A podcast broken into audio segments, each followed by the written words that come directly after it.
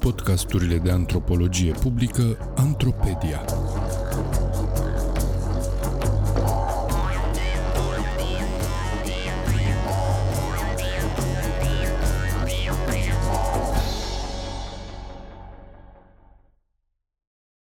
Programele de dezvoltare spirituală, creativitate și antreprenorializare a sinelui.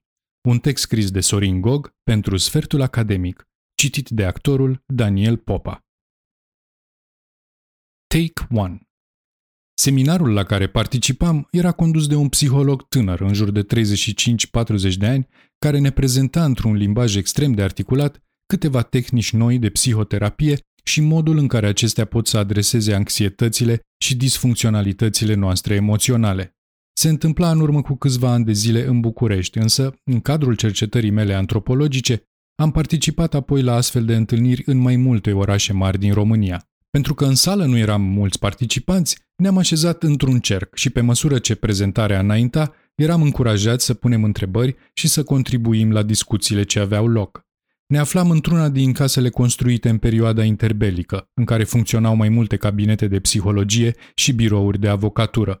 Sala era spațioasă și decorată cu foarte bun gust.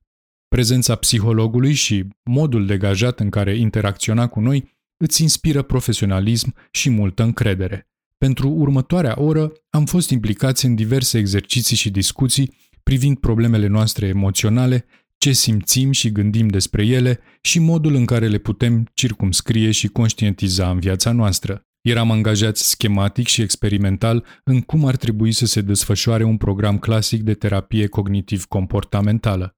Dar apoi lucrurile au luat o întorsătură oarecum neașteptată. Acest tip de terapie, a spus convingător psihologul, ne ajută să reperăm problemele cu care ne confruntăm, dar nu are capacitatea de a le rezolva. Te ajută să înțelegi că ai o problemă, dar nu te poate schimba. Apoi ni s-a vorbit despre puterea interioară pe care fiecare dintre noi o avem și cum o putem accesa. Luminile s-au stins, doar câteva veioze au rămas pornite și apoi, în acest semi-obscur, s-a auzit o muzică caldă și liniștitoare. Am fost invitați să închidem ochii și să medităm, fiind conduși în acest exercițiu de vocea calmă și sigură a psihologului care ghida meditația și procesul de vindecare. Eram prezent la acest seminar în calitate de antropolog și îmi amintesc că în timp ce vorbea, nu puteam să mă opresc din a mă gândi la modul în care acest spațiu este constituit, fundamentat pe dezvoltările științifice ale psihologiei contemporane, dar în același timp operând o deschidere către spiritualitate, bazat pe expertiză și gândire critică, dar în același timp încurajând o întoarcere aproape magică către propriul sine și puterea interioară pe care fiecare o avem. Exercițiul continua, muzica din fundal era tot liniștitoare și chiar dacă nu am reușit să meditez alături de participanți, eram tot mai intrigat de gradul ridicat de reflexivitate pe care această terapie de dezvoltare spirituală o implică. La final, când luminile s-au reaprins, fețele participanților radiau și erau parcă pline de energie și voie bună. Take two. Această deschidere către spiritualitate există încă de la începutul anilor nouăzeci în România, însă în ultimul deceniu a cunoscut o explozie fără precedent. Respirație holotropică, reiki, theta-healing, constelații familiale, terapia cu îngeri, yoga, meditație, terapie Bowen, sunt doar câteva exemple de astfel de spiritualități ce devin din ce în ce mai populare în spațiile urbane din România. Orice proximitate cu ezoterismul și cu practici obscure este criticată și dezavoată de cei implicați în acest câmp. Traineri și facilitatori evidențiază constant caracterul lor benefic, fundamentarea lor în expertiză științifică și invită la o experiență directă a eficacității lor în cadrul atelierelor pe care le organizează. De asemenea, există astăzi o amplă diversificare a mediilor care promovează aceste spiritualități, emisiuni televizate, podcasturi, bloguri despre importanța spiritualităților în viața personală și profesională, o multitudine de workshop-uri de dezvoltare personală și spirituală, centre de meditație și spiritualitate urbană, retreat-uri și vacanțe centrate pe descoperirea spirituală, et cetera. Amploarea pe care această deschidere către spiritualitate o ia poate fi observată și din numărul mare de cărți pe teme de dezvoltare personală și spirituală pe care editurile din România le publică și numărul de cititori care cumpără din standurile dedicate ale librăriilor aceste cărți sau le împrumută masiv de la biblioteci. În cadrul cercetărilor mele antropologice, am încercat să evidențiez modul în care această deschidere către spiritualitate nu este întâlnită doar în cadrul culturii populare, ci și în diverse câmpuri profesionale. Analizele mele au identificat patru astfel de câmpuri în care deschiderea către spiritualitate începe să joace un rol important: medicină, industria de fitness și well-being, management și psihologie. Ce au în comun integrarea spiritualității în aceste câmpuri este faptul că există un accent tot mai mare pus pe modul în care spiritualitatea permite un nou mod de gândire, dezvoltare și vindecare a sinelui. În aceste câmpuri activează un număr tot mai mare de experți ce susțin necesitatea unei mutații paradigmatice în domeniul lor de activitate și atrag atenția asupra resurselor spirituale interioare de care ființa umană dispune. Poate niciunde nu este atât de vizibilă această mutație paradigmatică ca și în psihologie, unde au fost dezvoltate o serie de psihoterapii care integrează spiritualitatea în vederea vindecării emoționale. Se vorbește tot mai mult despre necesitatea unor psihologii post-raționale și sunt criticate limitele terapiilor cognitiv-comportamentale. Au apărut de asemenea o serie de asociații profesionale în cadrul cărora este produsă expertiza academică și științifică sub formă de conferințe, seminarii, articole și diverse formări profesionale în care este susținută o abordare holistă asupra psihicului uman. Take trei. Ceea ce au în comun aceste transformări spirituale este accentul pus nu doar pe un sine spiritual, ci și pe puterea interioară pe care acesta o are pentru a se dezvolta pe plan personal și profesional.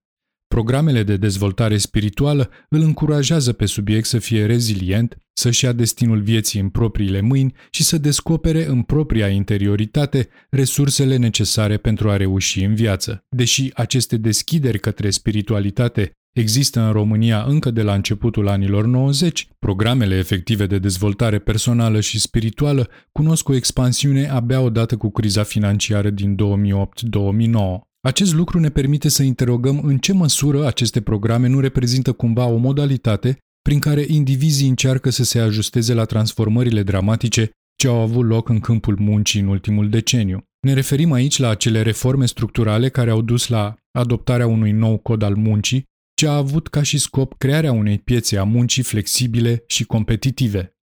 Miza a fost atragerea de investiții de capital străin prin asigurarea unei forțe de muncă ieftine care, datorită unei noi legi a dialogului social, avea puteri limitate să se mobilizeze prin intermediul sindicatelor în vederea negocierii colective a unui raport just între patroni și salariați. Acest lucru a permis proliferarea unei noi culturi organizaționale și a unor noi practici manageriale, în cadrul cărora dispozitivele de control și măsurare a productivității și eficienței muncii au jucat un rol tot mai important. Programele de dezvoltare profesională și personală, care sunt deseori încurajate de structurile manageriale ale companiilor, uneori fiind plătite de acestea, au în mod clar rolul de a socializa un nou tip de angajat autonom, creativ și capabil de inițiative personale la locul de muncă. Este elocvent în acest sens ceea ce spunea într-un interviu recent în Ziarul Financiar un important expert în consultanță de afaceri din România despre nevoia unei noi abordări la locul de muncă care să integreze viața profesională a angajaților cu cea personală. Antagonismul acesta trebuie să dispară și cele două vieți trebuie să devină complementare. Munca hrănește viața privată și invers. Provocarea este cum ajungi să măsori productivitatea în condițiile în care vrei să asiguri această flexibilitate. Piața muncii este foarte fierbinte, angajatul ar putea să nu mai stea și trebuie să găsești metode prin care relația ta cu angajatul să nu mai fie una profesională, ci una în care intervine emoția. Angajatul se simte bine și vine cu tot sufletul pe masă și se adaptează din mers la nevoile angajatorului. Rezultatul acestor transformări a fost faptul că un important segment al câmpului muncii din România a devenit în ultimul deceniu din ce în ce mai competitiv și a exercitat o presiune tot mai mare asupra muncitorilor. Acest lucru ne face să ne întrebăm în ce măsură programele de dezvoltare personală și spirituală nu constituie, printre alte lucruri, o modalitate de adaptare la aceste transformări ce au loc în câmpul muncii. Take patru. Programele de dezvoltare spirituală cultivă o serie de trăsături ale sinelui, precum trăirea în prezent, puterea interioară, capacitatea de manifestare a realității, reziliența și o atitudine proactivă. În cele ce urmează, mă voi opri pe scurt asupra două trăsături importante care se regăsesc în multe dintre aceste programe: antreprenorialitatea și creativitatea. Programele de dezvoltare spirituală cultivă în mod direct o antreprenorializare a propriului sine. Prin acest lucru, înțeleg faptul că subiectul spiritual descoperă tehnici spirituale cu ajutorul cărora învață să își gestioneze resursele interioare și puterea divină cu care divinitatea i-a înzestrat pe toți oamenii. Experiența acestei divinități nu este atât o experiență cu o ființă transcendentă, mediată de practici și ritualuri colective, ci este o experiență ce are loc în propria interioritate. A trăi în prezent, a fi prezent, înseamnă a experimenta în propria subiectivitate această ființă și posibilitatea unei conectări la sursa vieții și la puterea care a creat acest univers. Gestionarea acestei surse interioare este cheia rezilienței, fericirii, succesului și a abundenței pe care orice subiect spiritual o poate experimenta în propria viață. Acest lucru stimulează formarea unui sine productiv care se bazează pe propria forță interioară și învață să își gestioneze proactiv propria existență. În unele cazuri, această logică de antreprenorializare a sinelui merge până acolo încât divinitatea este gândită ca și marele antreprenor care a creat acest univers și care ne invită să gestionăm această lume alături de el. Comparativ cu toate mișcările religioase din România, programele de dezvoltare spirituală au deschiderea cea mai puternică față de principiile de funcționare ale unei societăți capitaliste, reușită prin efort personal, meritocrație, competiție, încrederea în propriile resurse interioare și o puternică valorizare a prosperității și abundenței. O altă trăsătură importantă cultivată în cadrul programelor de dezvoltare personală și spirituală este creativitatea. A fi creativ înseamnă a imita divinitatea care a creat acest univers și a cărei imaginație a pus în mișcare splendoarea existenței. Creativitatea spirituală invită la a utiliza puterea interioară pentru a manifesta o realitate mai bună și a genera oportunități de dezvoltare atât pe plan personal, cât și pe plan profesional. Puterea creatoare divină acționează în propriul sine și tocmai de aceea programele de dezvoltare spirituală insistă asupra chemării pe care oamenii o au să își creeze propria lor viață și propriul destin.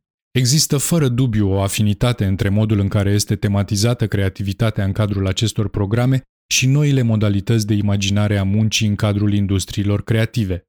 Strategia Națională pentru Competitivitate două mii cincisprezece două mii douăzeci, un proiect adoptat de Ministerul Economiei, consideră creativitatea una din trăsăturile importante ce trebuie dezvoltate în vederea stimulării unei culturi antreprenoriale și a consolidării industriilor creative. Abilitatea de a fi creativ figurează de asemenea în multe din anunțurile de recrutare de personal elaborate de departamentele de resurse umane și constituie azi un element important al angajabilității. Nevoia de creativitate a muncitorilor nu reprezintă însă doar o trăsătură a modului capitalist de organizare a muncii, ci a fost un important deziderat și în perioada comunistă. Cultivarea acesteia a devenit un obiect important al științelor sociale din România încă din perioada comunistă. În anii șaizeci șaptezeci se dezvoltă treptat un solid câmp de expertiză care, urmând exemplul psihologiei americane, realizează o analiză atentă a condițiilor în care creativitatea apare în contextele de muncă socialistă.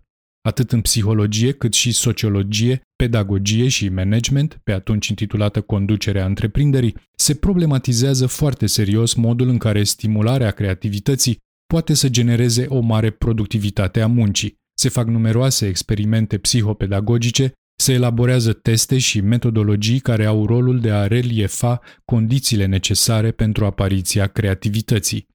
Miza este aceea de a fundamenta o nouă disciplină, creatologia, care avea ca și obiectiv stabilirea unor serii de protocoale care să fie implementate în câmpul muncii pentru a genera o creativitate mai mare. Problema creativității exista așadar și în perioada comunistă, însă aceasta avea alte valențe decât modul în care creativitatea este angajată astăzi în cadrul discursului neoliberal de tematizare a muncii.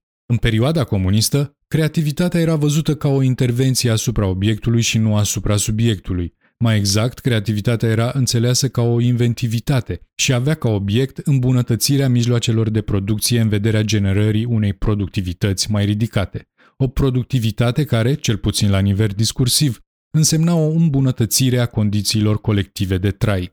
Sinonimul cel mai apropiat pentru creativitate în această perioadă este euristica, capacitatea de rezolvare a unor probleme tehnice.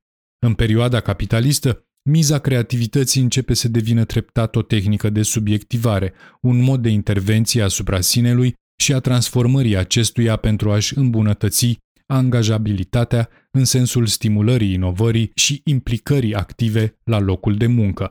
În contextul unui mediu capitalist global tot mai competitiv, în cadrul căruia orice avantaj poate însemna succesul de piață și creșterea profiturilor marginale, angajații creativi devin una dintre resursele importante pentru reușită.